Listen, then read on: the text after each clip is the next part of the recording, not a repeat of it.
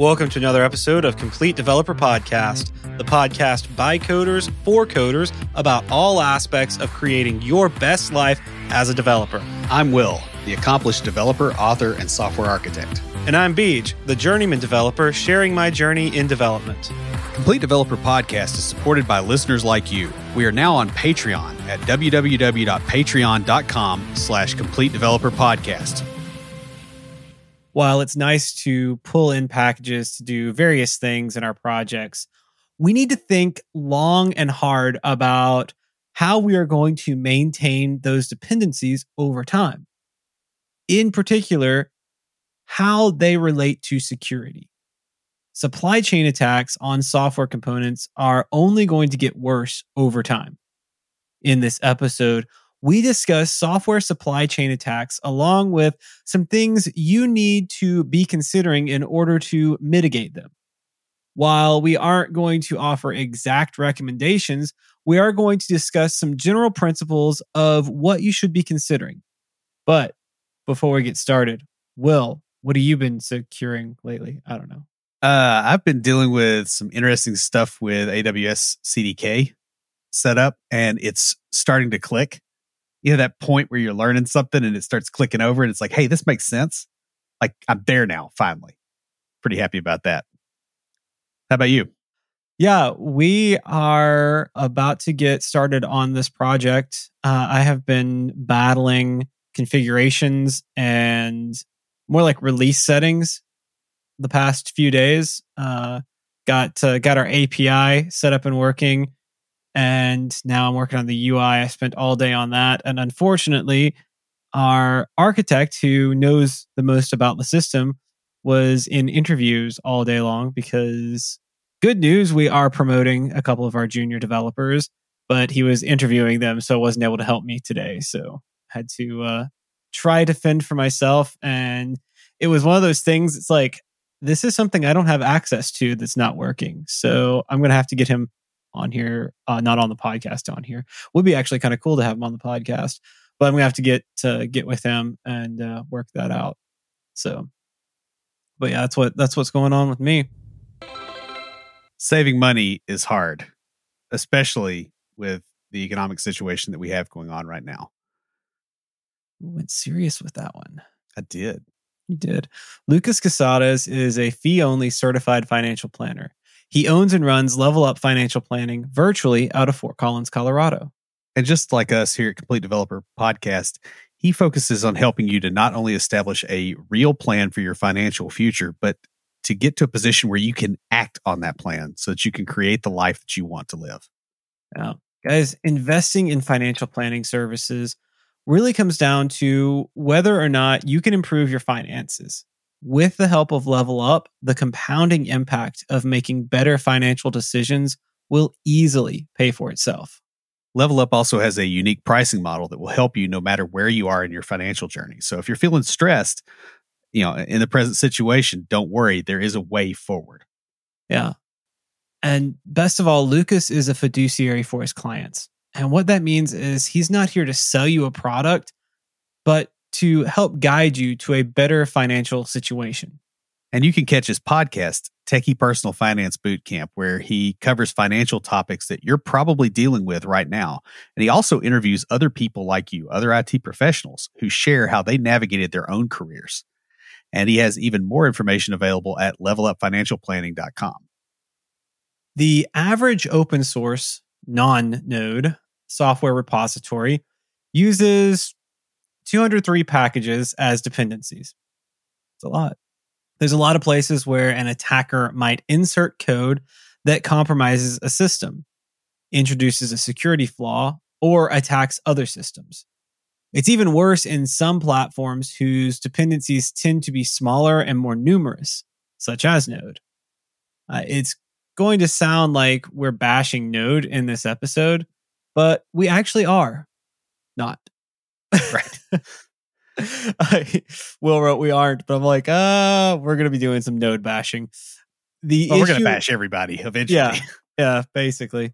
The issue is that Node made very clean use of small focus packages popular and easy to do so that it's useful. Unfortunately, it has some negative side effects too. Just about anything has pluses and minuses. Some of the problems that are coming for all of us have already hit the node ecosystem hard. I mean, that's one of the benefits of small. It's like what the agile approach, build often and fail often, something like that. Yeah. Similar issues have come in other languages such as Ruby, Java, and Python. And I couldn't find one for .NET. I'm almost certain there is one. And I'm not using Bing as a search engine, which makes me really suspicious. I'm going to look more on this later. But yeah, the node thing, it does sound like bashing, but what it really is the fastest car gets to the grocery store first, but it also goes over to the cliff fastest. Yeah. And unfortunately, node is the fastest car in the present environment. In effect, most of the code in your application was not written by you. And this has almost always been true for the entire history of software development, at least as long as we've had libraries. If you did old school console apps and DOS, you probably still pulled in dependencies from libraries for at least some of the work. Or you had a framework that you were sitting on top of, right? Like you were not, directly interfacing with the devices on the system or the file system at a low level. However, we have a more modern, hyper-connected world, and the number of available software packages, package repositories, and the security concerns that go along with both have completely exploded. There's a very serious risk that in the near future, some major security problem is going to bring down large numbers of applications. In much the same way as the I Love You virus did to email servers back in the day, we're kind of at a similar risk of ingesting code that we don't necessarily want to execute in a particular environment. The issue is one of trust and security. In fact, one might argue that it is the same issue that we've been grappling with in computing since the very beginning. Who do I trust, and how do I prove that it's really them and that I can still trust them? In the movie Jurassic Park, I love how I got to do this one because I always make movie references. That's awesome, dude. Perfect. Perfectly late. Well, we just watched it Friday night. You did? Mm-hmm. I haven't seen that movie in forever. Anyway, in the movie, they use mosquito-extracted blood for dinosaurs in order to clone dinosaurs in a lab. However, there are parts of the DNA that are damaged and can't be replicated effectively. So what they do is stick some amphibian DNA in the gaps. Essentially, they are behaving in the way that thousands of us do every day. In the movie, this resulted in dinosaurs that were supposed to be contained, as in they were not supposed to be able to breed because they were all female. However, an unexpected feature in the inserted DNA caused them to be able to change, and people got eaten. We also have to face the fact that while we like to think of ourselves as being the brilliant mathematicians who saw it all coming, on average, most of us are like the big guy, Dennis Nedry? I forget how to pronounce his name. Nedry. Yeah, I haven't seen it in so long. Who didn't realize how dangerous the situation really was and was just trying to collect a paycheck. Yeah. And another paycheck, if I remember correctly. Yeah. And, shaving cream. And he was trying to hit the vending machines. Oh, yeah. Yeah. like the fist of an angry deity. In this episode, we're going to discuss software supply chain attacks and a bit of philosophy for making them less frequent and less damaging. While a larger discussion is merited, it is outside the scope of this episode. And what we really want to do here is to help you overcome your inner Dennis and be at least somewhat capable in a changing and more dangerous world. In the aftercast, we'll discuss the threat of insider threats of supply chain attacks and how to mitigate those. I said threat twice because it's threat squared, bro. I saw the smirk. Actually, I was thinking something completely different. Okay. But I was like, you're like, don't be Dennis. Remember those Don't Be Dave commercials? Yeah. Yes. So this is the Don't Be Dennis episode. Yes. All right. First off, we're going to go over some of the recent software package supply chain attacks. And this is recent as of April 2022. When we are recording this episode, there may be more. April 12th. 12th. April 12th, 2022. That's true. It's early to mid-April. So yeah. So this is when we're recording it. This will come out, I believe, in May. So there may be more after this. And then if you're listening to this, there will be. Years later, then, you know, this is what's going on now in the world around us. So the first one, Vue.js users were hit with a pro-Ukraine supply chain attack that deleted files in Belarusian, and Russian IPs. The package with the issue was node-ipc. What did that package do? Inter-process communication. And that package is used in a lot of places. When this came out, you know, we were scrambling around at work going, okay, are we using this down in our dependency tree anywhere? Of course, it made me panicked because, you know, guess what character set I have on my system? Oh, yeah. Oh, right. When you're learning the language, you kind of need that. And it's like, are you going to nuke my system because of this? So the next one, there were Monero miners. Monero is a cryptocurrency in NPM packages that impersonated the ua-parser-js library. So this was essentially where somebody took advantage of a typo squatting error and slipped a package in that way. The node event stream library is another one.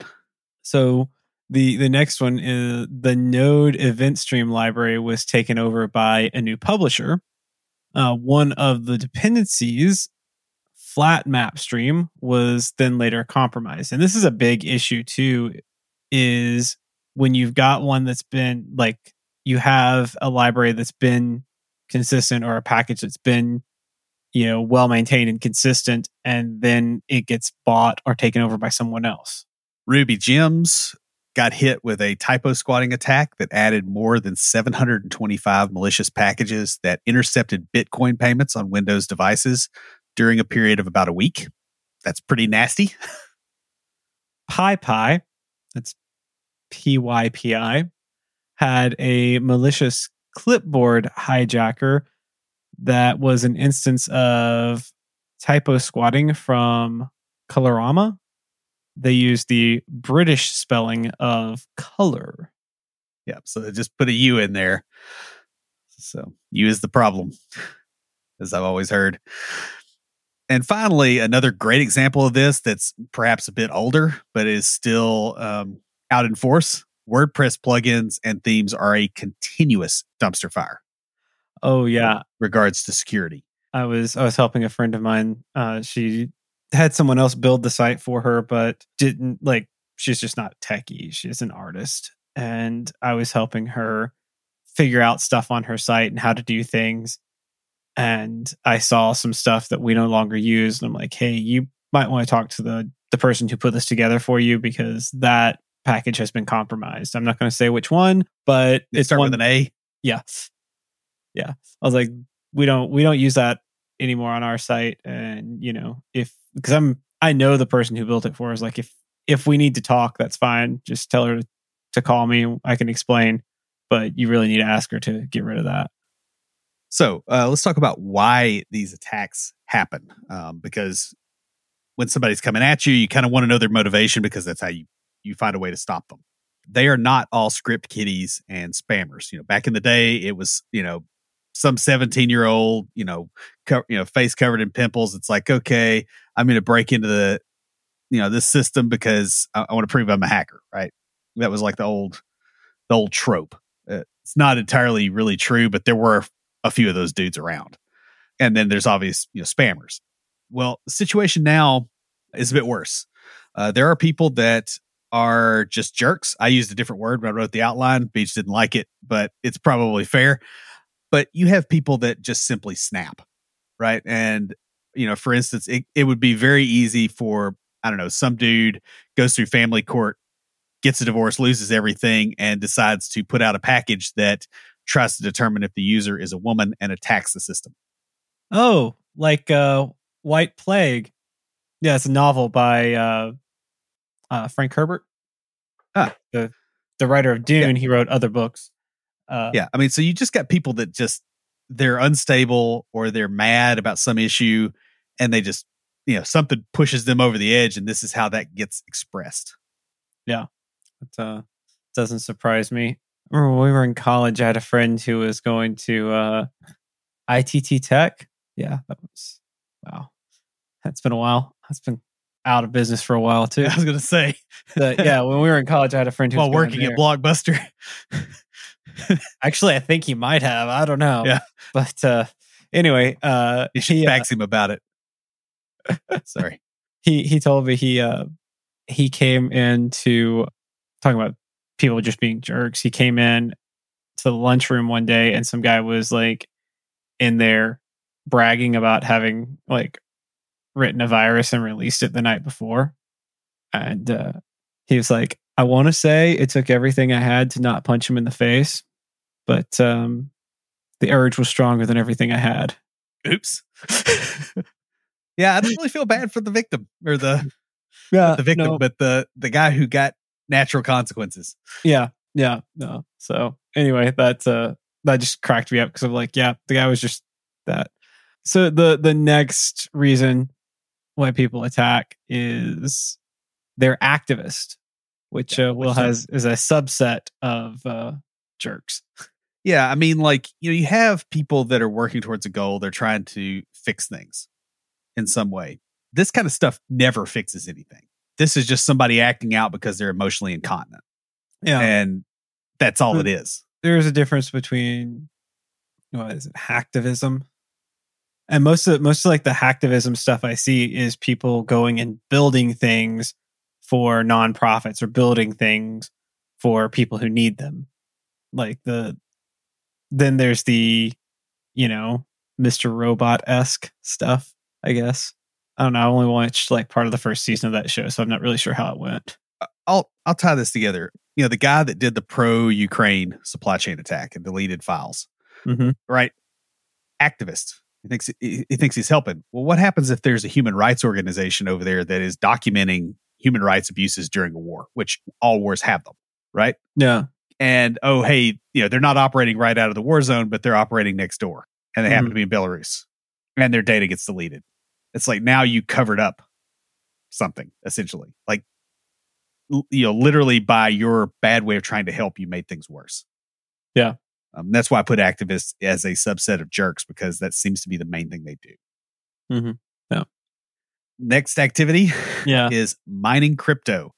This used to not be a thing because crypto wasn't a thing. Once crypto became a thing, you know, due to the computational expense of mining it, it's a lot nicer if you can put that work onto somebody else's machine. Mm-hmm. And I have an episode about mining crypto and understanding what that process is, because I get asked that a lot. So yeah, I do too. I don't know if I can explain it well enough, but we'll have to see about that. Maybe we can find someone who could come on and do that. Yeah, that'd be a good idea. So the next one is viruses, malware, spyware. This, you know, things that get put in there to steal your information, your identity, credit card numbers, steal passwords. Mm-hmm. You know, there's all kinds of things that can do that lead to bigger things, right? Like that's, you know, that's just a subset, because you might issue some malware that lets you control a whole bunch of machines, and you put Bitcoin miners on all of them. Yeah, right. This is the scaling factor for a lot of the other stuff. The next one is data theft and exfiltration. So instead of, you know, actively damaging systems, they get in and they find a way to get data out.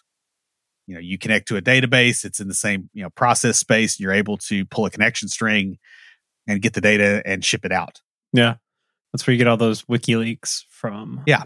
There's a lot of leaks that have happened out of a lot of different orgs by this. There's that, and you know, one thing I don't exactly see on here is the name of it just bounced out of my head, but when they get into your system and they block you from accessing your data. Oh, ransomware. Yeah, I kind of put that as viruses, malware, and spyware, but yeah, it's the same.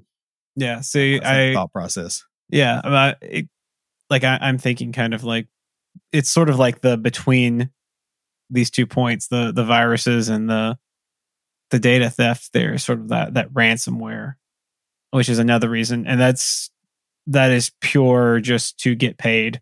They're breaking in to get you to pay them money. So, well, that's That's also a way to get crypto usually from other without having to work for it. Yeah, that's true. Then there is terrorism.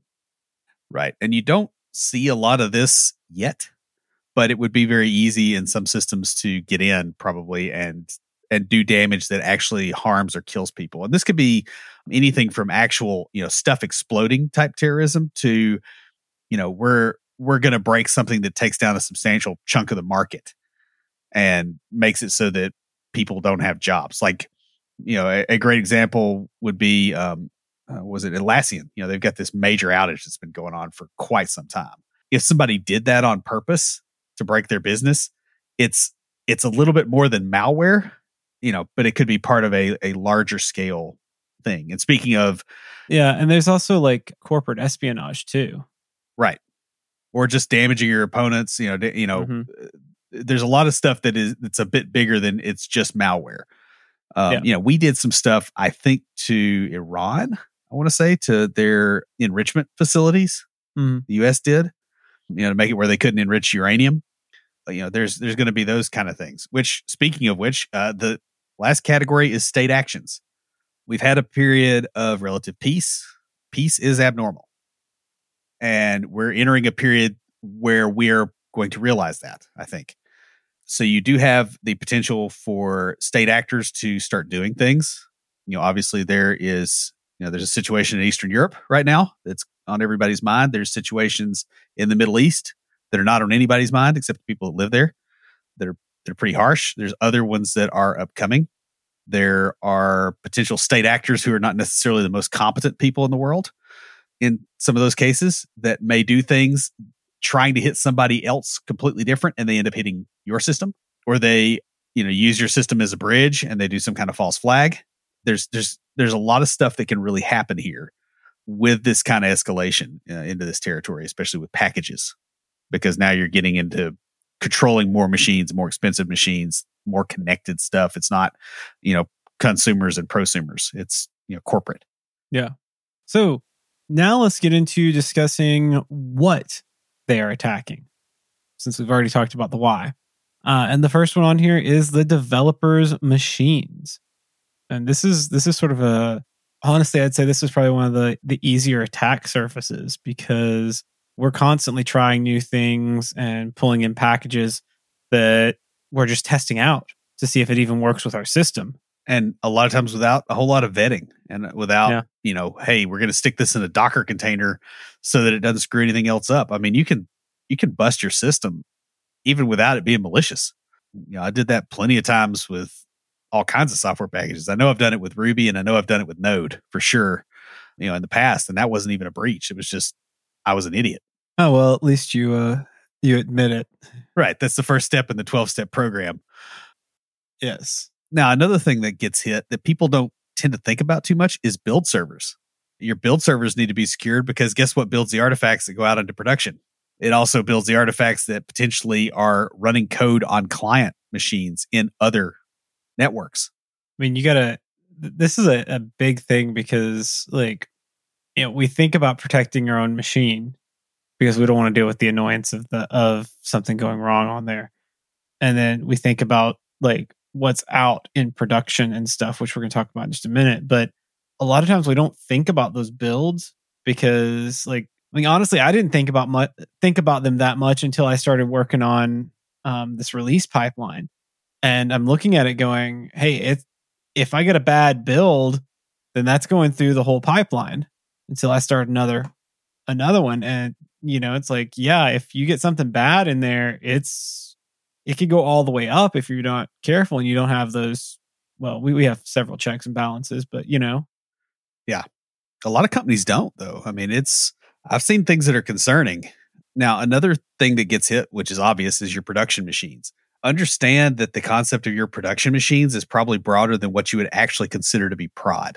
These would include demo machines, like a client comes and they check out your software and you walk them through a demo of it, or your development machines that are publicly exposed on the open internet. Yeah. Right? Like your QA people are hitting these things and going, okay, yeah, we're going to go through and run a set of tests. This machine's exposed on the open internet. Other parties could hit it, or it could exfiltrate data. That's still production far as I'm concerned. It's not prod for developers, but it's production in terms of, hey, it's public. Anytime it's outside of your network, it's production. Yeah. That's the way I view it, at least from a security standpoint.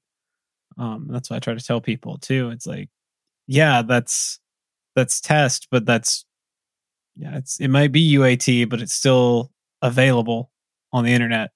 So it's production. So we got to treat it like that. And I've had to yell at people before who were using the same machine for prod, QA, and dev, same physical box. What? And putting the different sites on there. And it's like, if dev gets compromised, like, you're toast. Yeah. What are you doing? I know, right? And devs screw up and break things too. Do you really want them breaking prod? With some never-ending for loop? Forever 4. It's like Forever 21, but not as cool. Sorry. Forever WoW. All right. So the next thing that they're attacking is users of websites. And there was a supply chain attack fairly recently where it basically detected if you were, and this is again with the Russia-Ukraine thing, if you were in a time zone that is shared by Russia. Bear in mind, they're not all the way to the South Pole. So like there's other countries in those time zones. It would display a message on websites, with some stuff about, what was going on over there, intended for a Russian audience, but it's hitting other people's sites. So like India, there was, obviously that's a problem there. And it turns out that India's got a fair few people in it. Really? You don't say. Yeah. So does China right next door.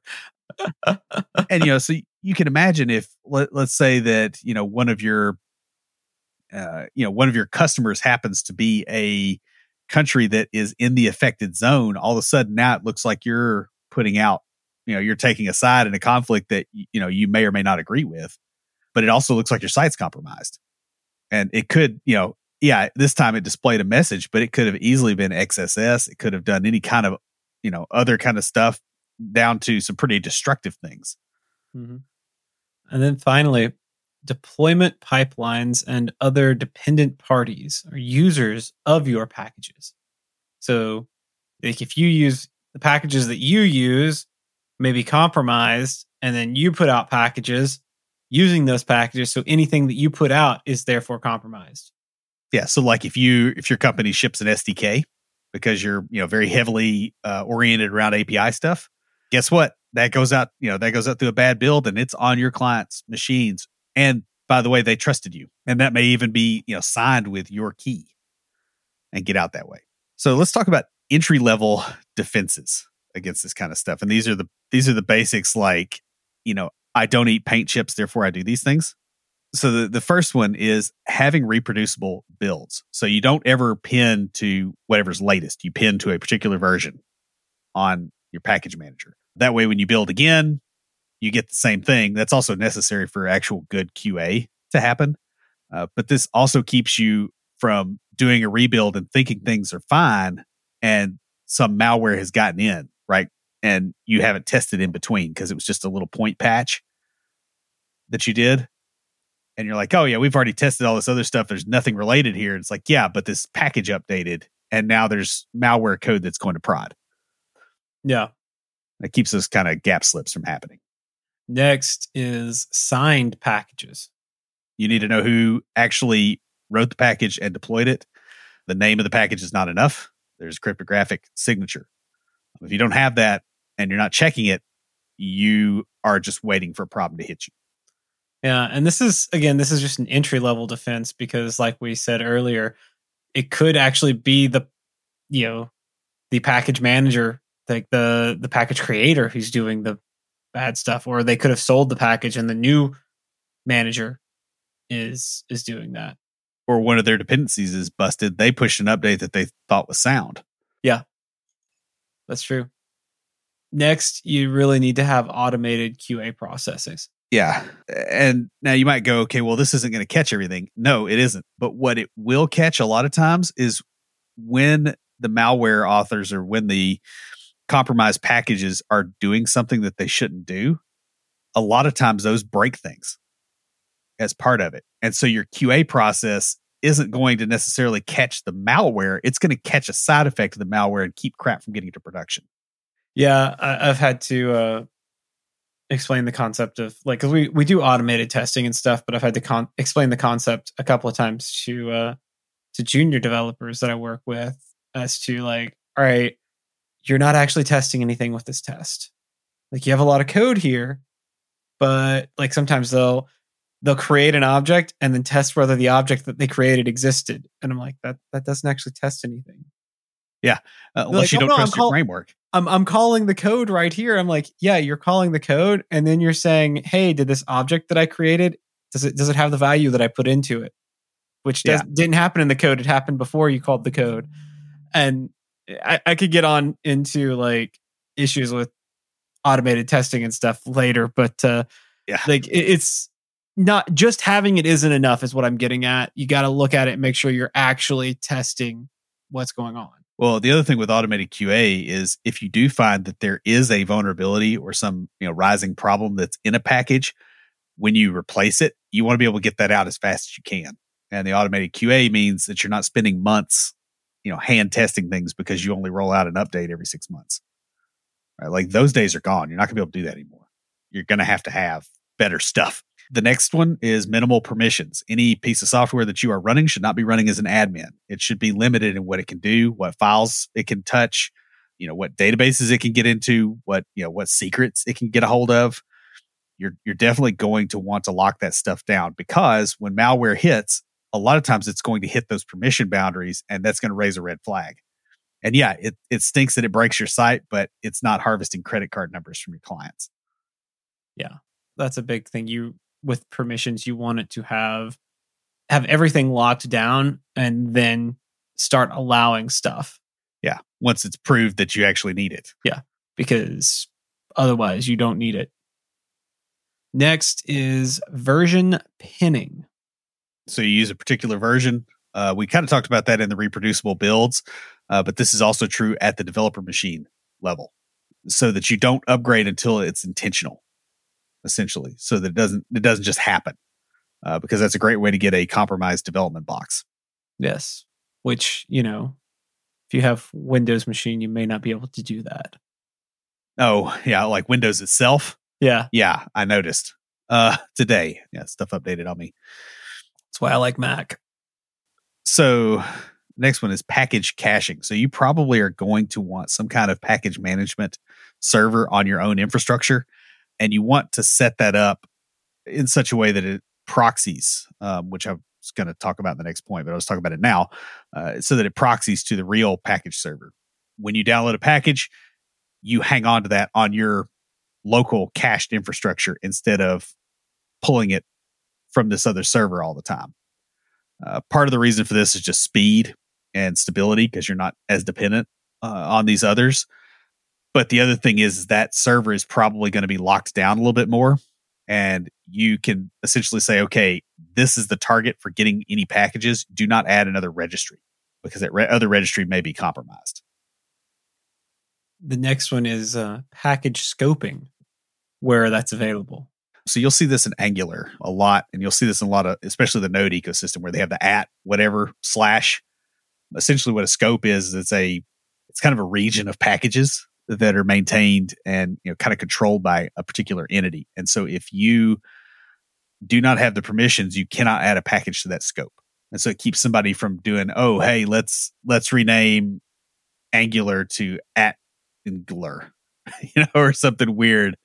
Let's misspell the word Angular so that this, we can get this malicious package out there and people will download it. Well, if you scope it, that makes it less likely, because they can't push it in there where you pull it, even if you did misspell. Let's be honest about developers' spelling. It's not great. Oh, yeah.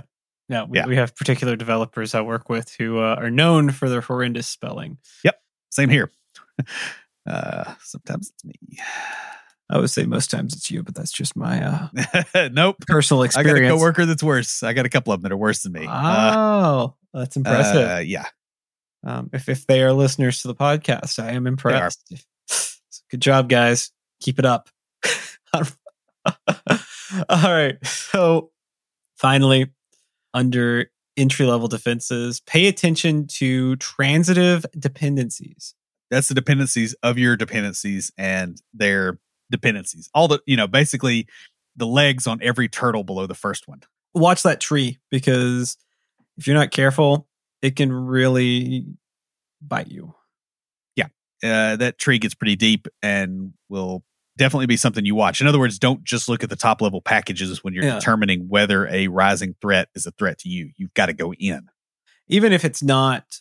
It could be tomorrow because you updated a package. Well, no, what I'm saying is even if it's not a malicious thing, like I ran into an issue just a couple of weeks ago where we upgraded and one of the dependencies, or like we were starting a new project, and so we went with the newer version of a package that we had been using before, and one of their dependencies had changed, and so some functionality just wasn't there, and we're like, we need this functionality. We looked for like the change record and go, all right, hey, you know, okay, you've changed this. How do we do this now? And it was, oh, we don't think you should be using it this way, so we just took it out. There's no way to do that. Thanks, bro. I'm like, yeah. We'll remove your entire package now. Thanks. Yeah. Because like, we can't trust you. I'll just find somebody else who I can, like, you know. Yeah, but that was an interesting thing, and it was on a dependency of the package we were going for. So like, you didn't even see it in their change log. Yep, because it wasn't theirs. Yeah, it wasn't, and so it was a tricky one to figure out why that wasn't. Now right click on one of your node modules folders and go to properties and see how many files are under there, just to get an idea of how important this is. So, you know, beyond the entry-level defenses, there are some things you can do, you know, once you're doing the bare minimum to not get immediately nailed, you need to do more stuff. One of those things is package audits. You should have some kind of security process when you've decided to add a new package to go, okay, like I need to vet this thing and see what its dependencies are and vet those. And you also need to kind of be aware of threats as they're coming out. So you'll need to probably subscribe to some security newsletters and actually catch these things and have the ability to quickly look in your code base and see if it's a problem for you, and do that on a regular repeating basis instead of waiting until a threat occurs. Next, use more microservices. If your code doesn't do much, your surface area of attack is not as big. You can restrict what that microservice does. If it doesn't need access to the file system, it's separate. That don't give it access to the file system, your file system risks are negligible at that point. If it's part of a monolith, that's not as easy. Mm-hmm. Like that's one of the big benefits of microservices. Also, if one gets compromised, you can just literally pull it out and replace it with something else. But if it's small enough too, it makes it a lot easier to test it to get a replacement out. You should also do automated package vulnerability scanning.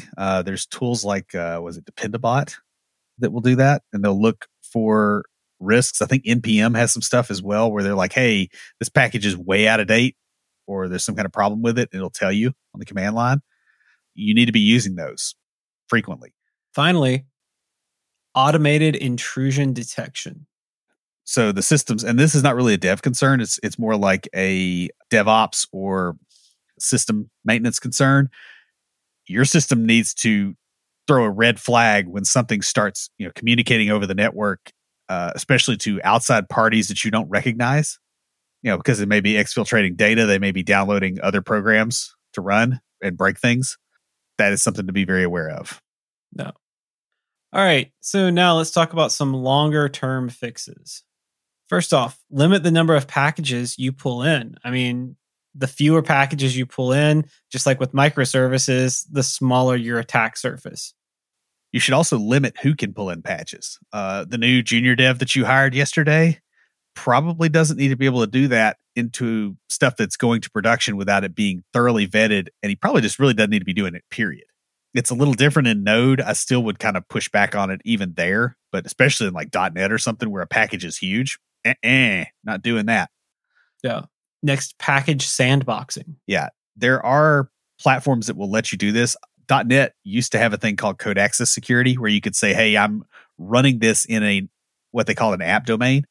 and I could say this app domain has a restricted set of permissions. I still communicate with it within my app, but it can't do things that the rest of the app can do because I don't trust whatever's in there. It's really good for plugin models too. I want to say that Deno, which is like the alternative to Node, you know, because they just decided to play parkour with the letters. That one, if I remember correctly, has got some features headed this way. I don't think they're there yet. Finally, you do also need to have continuous deployment, or at least frequent deployment. You know, like it should not take you more than a day to get something out, because when you find one of these things and they are becoming a risk, you do not want to be sitting there screaming at your QA to hurry because the server is going to get nailed, right? Because you could dodge malware and then just run face first into something that still breaks your system. Yeah. All right, guys. So a few takeaways from this episode. First off, the days when we could actually trust random code from the internet never existed. The days when we could get away with doing that are gone. And they actually have been gone for a while, but in some cases we've been able to sneak past it and just been lucky. But yeah, we can't trust random code from the internet. It's why you don't copy and paste code from, you know, even Stack Overflow or anything like that. You know. Yeah, you gotta vet it. And if you don't understand it, you do not use it. The second takeaway is that any update that occurs has to be assumed to be malicious. You prove that it isn't. Otherwise, it's not trusted. Yeah. And the last one on here, defense in depth is the only way. Right. So if you're relying on a single one of the strategies that we listed and not relying on the others as well, something is going to get around that strategy. You basically just want to have enough barriers so that it is hard to hit you, and they'll hit other people instead of you. Right. Yeah. You don't, you know, you're on the savannah. You don't want to be the slowest gazelle. Exactly. So guys, supply chain attacks are a real and rising threat to software development groups everywhere. In addition to the motley cast of script kiddies, Will's wording, cryptocurrency miners, spammers, pranksters, not that I haven't done anything of that in my lifetime, and malware vendors, there's a growing problem with issues from state actors, terrorists, and international cartels. On top of all of this, you have to worry about insider threats as well and breaches at trusted partners. We're going to have to improve our game in this, or the results will be catastrophic. Supply chain attacks are very serious problems, and probably the greatest threat the industry will face in the next decade. That pretty much wraps us up. Check out the Aftercast, where we are going to discuss insider threats from package supply chain attacks. Catch you guys next week. Wait, that's how I end the Aftercast, Not the episode. Oh, well. Yeah. I'm not used to ending it without the... We'll figure out a way to end it better. But yeah, so that's that. Stand by for Titanfall. If you have a question or comment, please email us at neckbeards@completedeveloperpodcast.com. Our theme music is an excerpt from Stand By for Titanfall by Pure Bells, available on SoundCloud and licensed through Creative Commons. For references, show notes, and extra tips and insights, be sure to check out the website at completedeveloperpodcast.com. Help us make the show possible by supporting us on Patreon at patreon.com/completedeveloperpodcast. You'll get extras, including a weekly Aftercast where we discuss the topic of the week and bonus material with some of our patrons. You can also follow us on Twitter at CompleteDevPod, like our page on Facebook, and follow us on Instagram to keep up with news about the show. Join the conversation anytime via Slack by signing up at slack.completedevelopernetwork.com. Thanks for listening. See you next time.